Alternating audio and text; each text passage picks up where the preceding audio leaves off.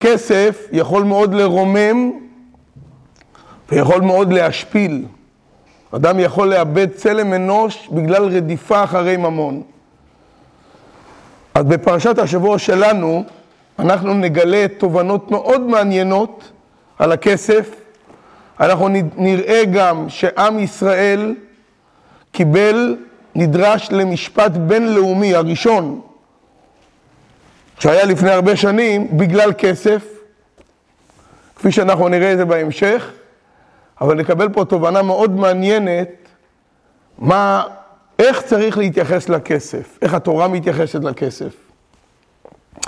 אז נתחיל, כמו שאמרנו, פרשת השבוע, פרשת בו, מספרת על שלוש המכות האחרונות, לפני שעם ישראל יצא ממצרים, מקבלים, המצרים מקבלים מכת הרבה, מכת חושך ומכת בכורות. זה היה לפי הסדר, עד שבסופו של דבר פרעה הרים ידיים לגמרי ואמר, אין סלקציה, כולם יוצאים. בהתחלה הוא אמר, תלכו רק הגברים, תשאירו את הילדים. אחרי זה הוא אמר, תשאירו לפחות את הצאן והבקר. אחרי כן, בסופו של דבר הוא אמר, תצאו כולכם. אנחנו נראה, זה מאוד מעניין. מכת הרבה חיסל את כל התבואה, גילח את כל מה שהיה במצרים. אם נשאר משהו מהברד, בא מכת הרבה ואכל את הכל, את כל העשב. את כל העשב שהשאיר הברד, הכל חיסל הרבה. מכת חושך שיתק את המצרים. במשך שלושה ימים לא יכלו לקום, לא יכלו לזוז. לא קמו איש מתחתיו שלושת ימים, לילה ויום. ומכת בכורות זה מכת מחץ, שאז הגיע פרעה, שהוא עצמו היה בכור. התורה מספרת, לא היה בית שלא היה שם מת, ופרעה צורח, צועק בלילה, מחפש את משה ואהרון, ואומר להם, קומו צאו מתוך עמי. תצאו ממני, אני רוצה שת... תלכו, אני לא רוצה אתכם פה יותר.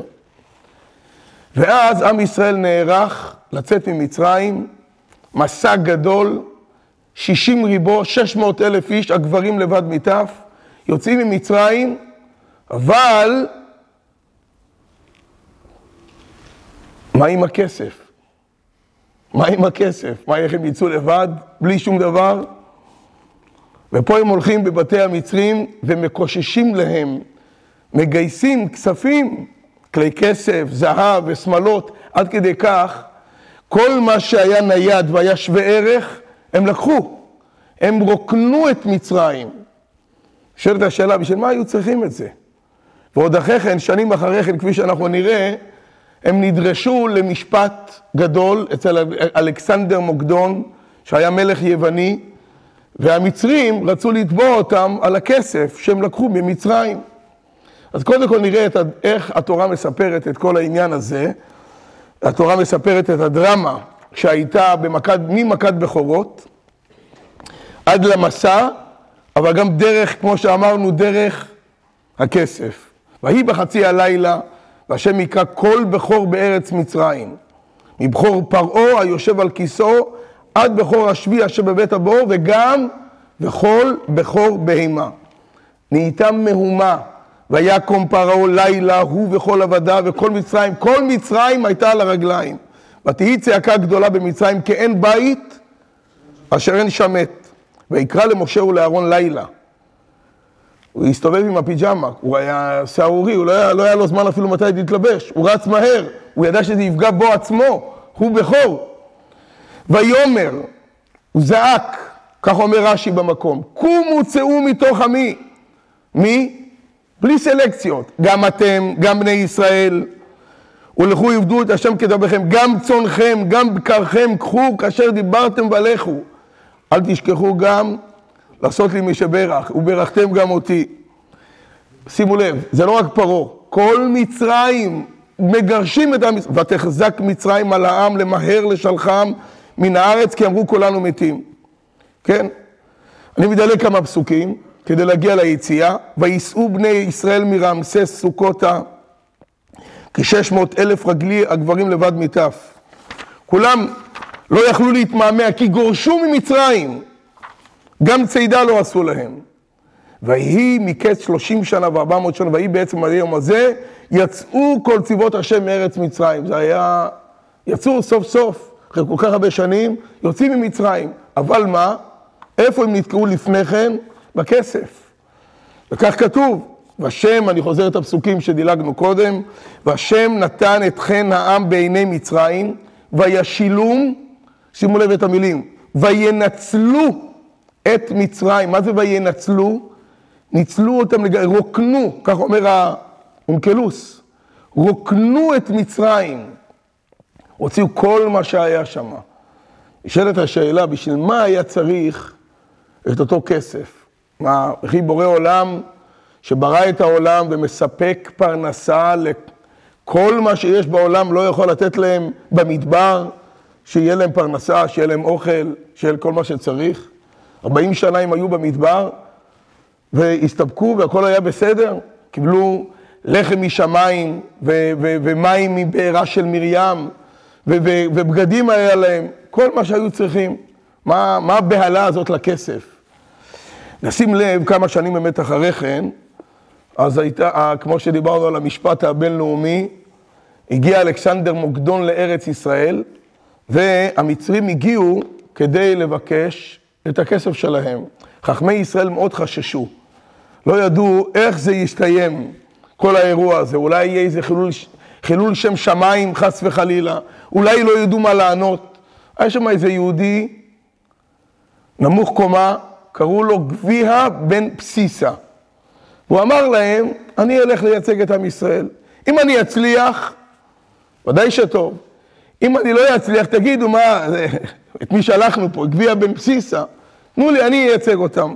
רוצה לקרוא פה מהגמרא, הגמרא במסכת סנהדרין, דף צדיק א', הגמרא אומרת ככה,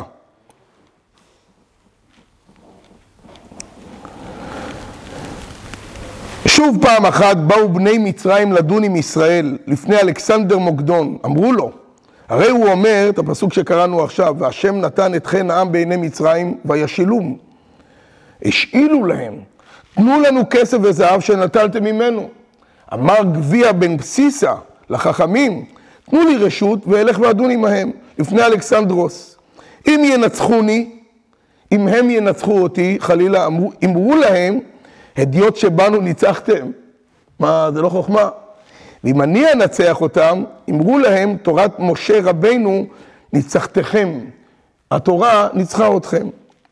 נתנו לו רשות, והלך ודן עמהם. אמר להם, מהיכן אתם מביאים ראייה? מאיפה אתם לוקחים? אמרו לו, מן התורה. אמר להם, אף אני לא אביא לכם ראייה אלא מן התורה, שנאמר, ומושב בני ישראל, גם מפרשת השבוע, אשר ישבו במצרים שלושים שנה וארבע מאות שנה. תנו לנו שכר עבודה, תשלמו לנו, של שישים ריבו, שש מאות אלף איש, ששעבדתם במצרים שלושים שנה וארבע מאות שנה. תכפילו את זה, כן? שלא נדבר על הריבית וההצמדה, אבל גם הקרן, הקרן לבד. כל כך הרבה שנים. אמר להן אלכסנדרס מוקדון, תחזירו להם תשובה, אמר למצרים, תחזירו להם תשובה. נתנו לכם, אה, אה? הכניסו לכם, תחזירו להם תשובה. אמרו לו, תנו לנו זמן שלושת ימים, שלושה ימים. נתן להם זמן, בדקו ולא מצאו תשובה. מיד הניחו שדותיהן כשהן זרועות, וכרמיהן כשהן נוטעות, וברחו.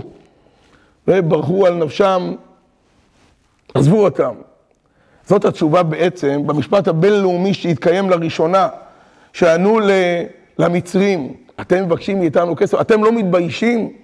אתם שיבדתם אותנו, אמרתם לנו נתחלק איתכם, ניתן לכם, נ, נ, נ, נ, נשפר, נצ'פר אתכם, ופתאום אתם שלחתם אותנו כמו עבדים, כל היום וכל הלילה עבדנו קשה מאוד בשבילכם, תנו לנו שכר עבודה. בעצם פה יש איזושהי תשובה לעניין הזה שביקשו כסף. מהי בעצם התשובה? התשובה היא שהקדוש ברוך הוא ביקש, ביקש ממשה רבינו, דבר נא באוזני העם, וישאלו כלי כסף, איש מאת רעהו ואישה מאת רעותה, כדי שיקבלו בחזרה את הכבוד העצמי. זה לא רק עניין של שכר, זה לא רק עניין של כסף. כמו שהקדוש ברוך הוא הבטיח, ואחרי כן יצאו ברכוש גדול, אלא שיהיה להם בחזרה את הכבוד העצמי שרמסו אותם כל השנים, הנה עכשיו משלמים להם משהו. וזה תשלום, תשלום שכר על כל השנים האלו. זה הקדוש ברוך הוא רצה וביקש, ואמר, אני לא יכול, חס וחלילה, שיתקיים בהם עבדום ועינו אותם ארבע מאות שנה, אבל מה עם השכר אחרי כן יצאו בחוש גדול, שהם ישלמו להם, זה לא יתקיים בהם חס וחלילה. אני רוצה שהם יצאו בכבוד גדול, שיצאו בכסף וזהב. וזה הרעיון הראשון שבני ישראל מבקשים ומתעכבים ואומרים, אנחנו רוצים את הכסף לא בשביל הערך הכספי, אלא בשביל הכבוד האישי, הכבוד שנרמס להם במשך כל השנים. זה הדבר הראשון. אז יש פה את, ה, את הצד, ה, הצד השני של הכסף, הצד של הכבוד, של המעמד שנרמס להם כל השנים. אבל יש פה גם מימד אחר, מימד פנימי, רוחני, אפשר לקרוא לזה גם מיסטי, שיש בכסף. אנחנו יודעים שאנחנו, ככה הקדוש ברוך הוא ברא אותנו, שאנחנו נצרכים לכסף ונצרכים גם למזון. יש פסוק בספר תהילים שדוד המלך מביא, שאומר, רעבים גם צמאים, נפשם בהם תתעטף. למה אדם רעב וצמא? אז חוץ מזה שהגוף שלו נצרך לכוס מים, נצרך למאכל, כן? כמה פעמים ביום, אז גם הנפש שלו גם צריכה משהו. הנפש שלו צריכה את הניצוץ. יש ניצוצות אלוקיים שיש בעולם, שהתפזרו בעולם, כך כתוב בספר בראשית, בפסוקים הראשונים, בתחילת בריאת העולם כתוב, ורוח אלוקים מרחפת על פני המים. מה זה מרחפת? אומרים יש 200, 288 ניצוצות. מרחפת, האמצע המילה של מרחפת זה רפ"ח, המילה, האות הראשונה והאות האחרונה, מ' ות'. רפ"ח מעולם תוהו. מעולם התוהו זה עולם מאוד עליון, מאוד נעלה. משם עולם התוהו, כך כתוב שהייתה לו שבירה, ונתפזרו 288 ניצוצות בעולם, שצריך ללקט אותם. איפה הם נמצאים? בדברים הגשמיים. נמצאים במאכלים, נמצאים בכסף, ואנחנו, התפקיד שלנו, שאנחנו רצים אחרי כסף, אז יש את הממד הגשמי למה אנחנו רצים, כדי להתקיים, אבל יש את הממד הרוחני. אנחנו רצים אחרי הכסף בשביל אותם ניצוצות שנמצאים בכסף, שהם נפלו, כמו שאמרנו, מעולם התוהו. מתוך ה-288, מתוך הרפ"ח ניצוצות שהתפזרו בעולם, מתוכם 202 ניצוצות היו במצרים לבד. עם ישראל יצא ממצרים עם 202 ניצוצות, מאיפה אנחנו יודעים? פרשת השבוע. וגם ערב רב עלה איתם. רב, כמה זה הגימטריה שלו? 202. רב זה 202. שהם היו מעורבים בתוך מצרים. ערב רב זה ה-202 ניצוצות שהיו מעורבים במצרים, היו צריכים ללקט אותם. ושימו לב דבר מעניין מאוד, במצרים היה הרבה כסף, בכל העולם, כל העולם הגיע בשנות הרעב כדי לקחת אה, אוכל, הגיע לשם הרבה כסף. עם ישראל יוצא ממצרים, מרוקן את כל הכסף, לוקח אליו כדי לעלות, לקחת בחזרה את ניצוצות הקדושה. מה הוא עושה עם הכסף הזה? בונה משכן במדבר. שימו לב איך, איך הרצון האלוקי פה מתממש. יורדים למצרים כדי לקדש את החומר, כדי לאסוף ניצוצות, לקדש את החומר של העולם הגשמי, כדי להקים מזה משכן. זה רעיון בעצם שכל נשמה מאיתנו שיורדת מעולם העליון, מה התפקיד שלה? יכול להיות דבר כזה שהוא בא לעולם כדי, כדי לקנות ולמכור? זה כל התפקיד שלו? הוא בא לעשות פה עבודה, לקדש את החומר, את העולם הגשמי. איך הוא מקדש את העולם הגשמי? על ידי שהוא מתחכך איתו. הוא מתחכך עם העולם הגשמי, הוא אוסף ניצוצות של קדושה, הוא מקדש את העולם ובונה ממנו משכן לקדוש ברוך הוא. זה הרעיון של הכסף, שעם ישראל רצה להוציא, לגאול ממצרים. חס וחלילה שלא יהיה מצב שהם עוזבים את מצרים בלי הכסף, כי אז כל, המטר, כל התכלית מתפספס לנו פה. יש דבר מעניין מאוד בפרשת, בחומש בראשית, יעקב אבינו נפגש עם עשיו. ולפני שהוא נפגש עם עשיו, הוא שומע שעשיו מתכונן להרוג אותו. הוא לא יודע מה לעשות. אז הוא נערך למלחמה, חוצה את העם שלו לשני מחנות, ומעביר אותה בלילה, מעביר אותם את נחל יבוק, וחוזר בחזרה. כשהוא חוזר בחזרה, נפגש איתו איש זר, שנלחם איתו, ובסופו של דבר יעקב ניצל ממנו, אבל הוא יצא פצוע. אותו איש זר זה היה מלאך, השר של עשיו, שנלחם איתו ופצע אותו, ויעקב צלה ונשאר נכה לכל החיים. שואלת השאלה, מה הוא חזר בחזרה? אחרי שהוא העביר את כולם, התאמץ כל כך להעביר את הנשים, את הילדים, את הצאן והבקר, מעביר את כולם, חזר בחזרה. מה היה לך לחזור? אומרת הגמרא, שהוא, נשארו לו כמה פחים קטנים. כמה פחים קטנים, נשאלת השאלה באמת, אם היה נשאר דברים יקרי ערך, ניחא, בשביל הפחים הקטנים, בשביל זה חוזרים בחזרה, דברים שהם אין להם שום ערך. והגמרא עוד אומרת, מכאן שצדיקים, ממונם חביב עליהם מגופם. כי זה היה בזמן של מלחמה. אתה נערך למלחמה, לקרב עם מיסיו. זה הזמן שאתה הולך, ואתה הולך אחרי פחים קטנים. בחסידות מסבירים שהפחים הקטנים האלו, אומנם היו קטנים ופחים, אבל היו בזה ניצוצות.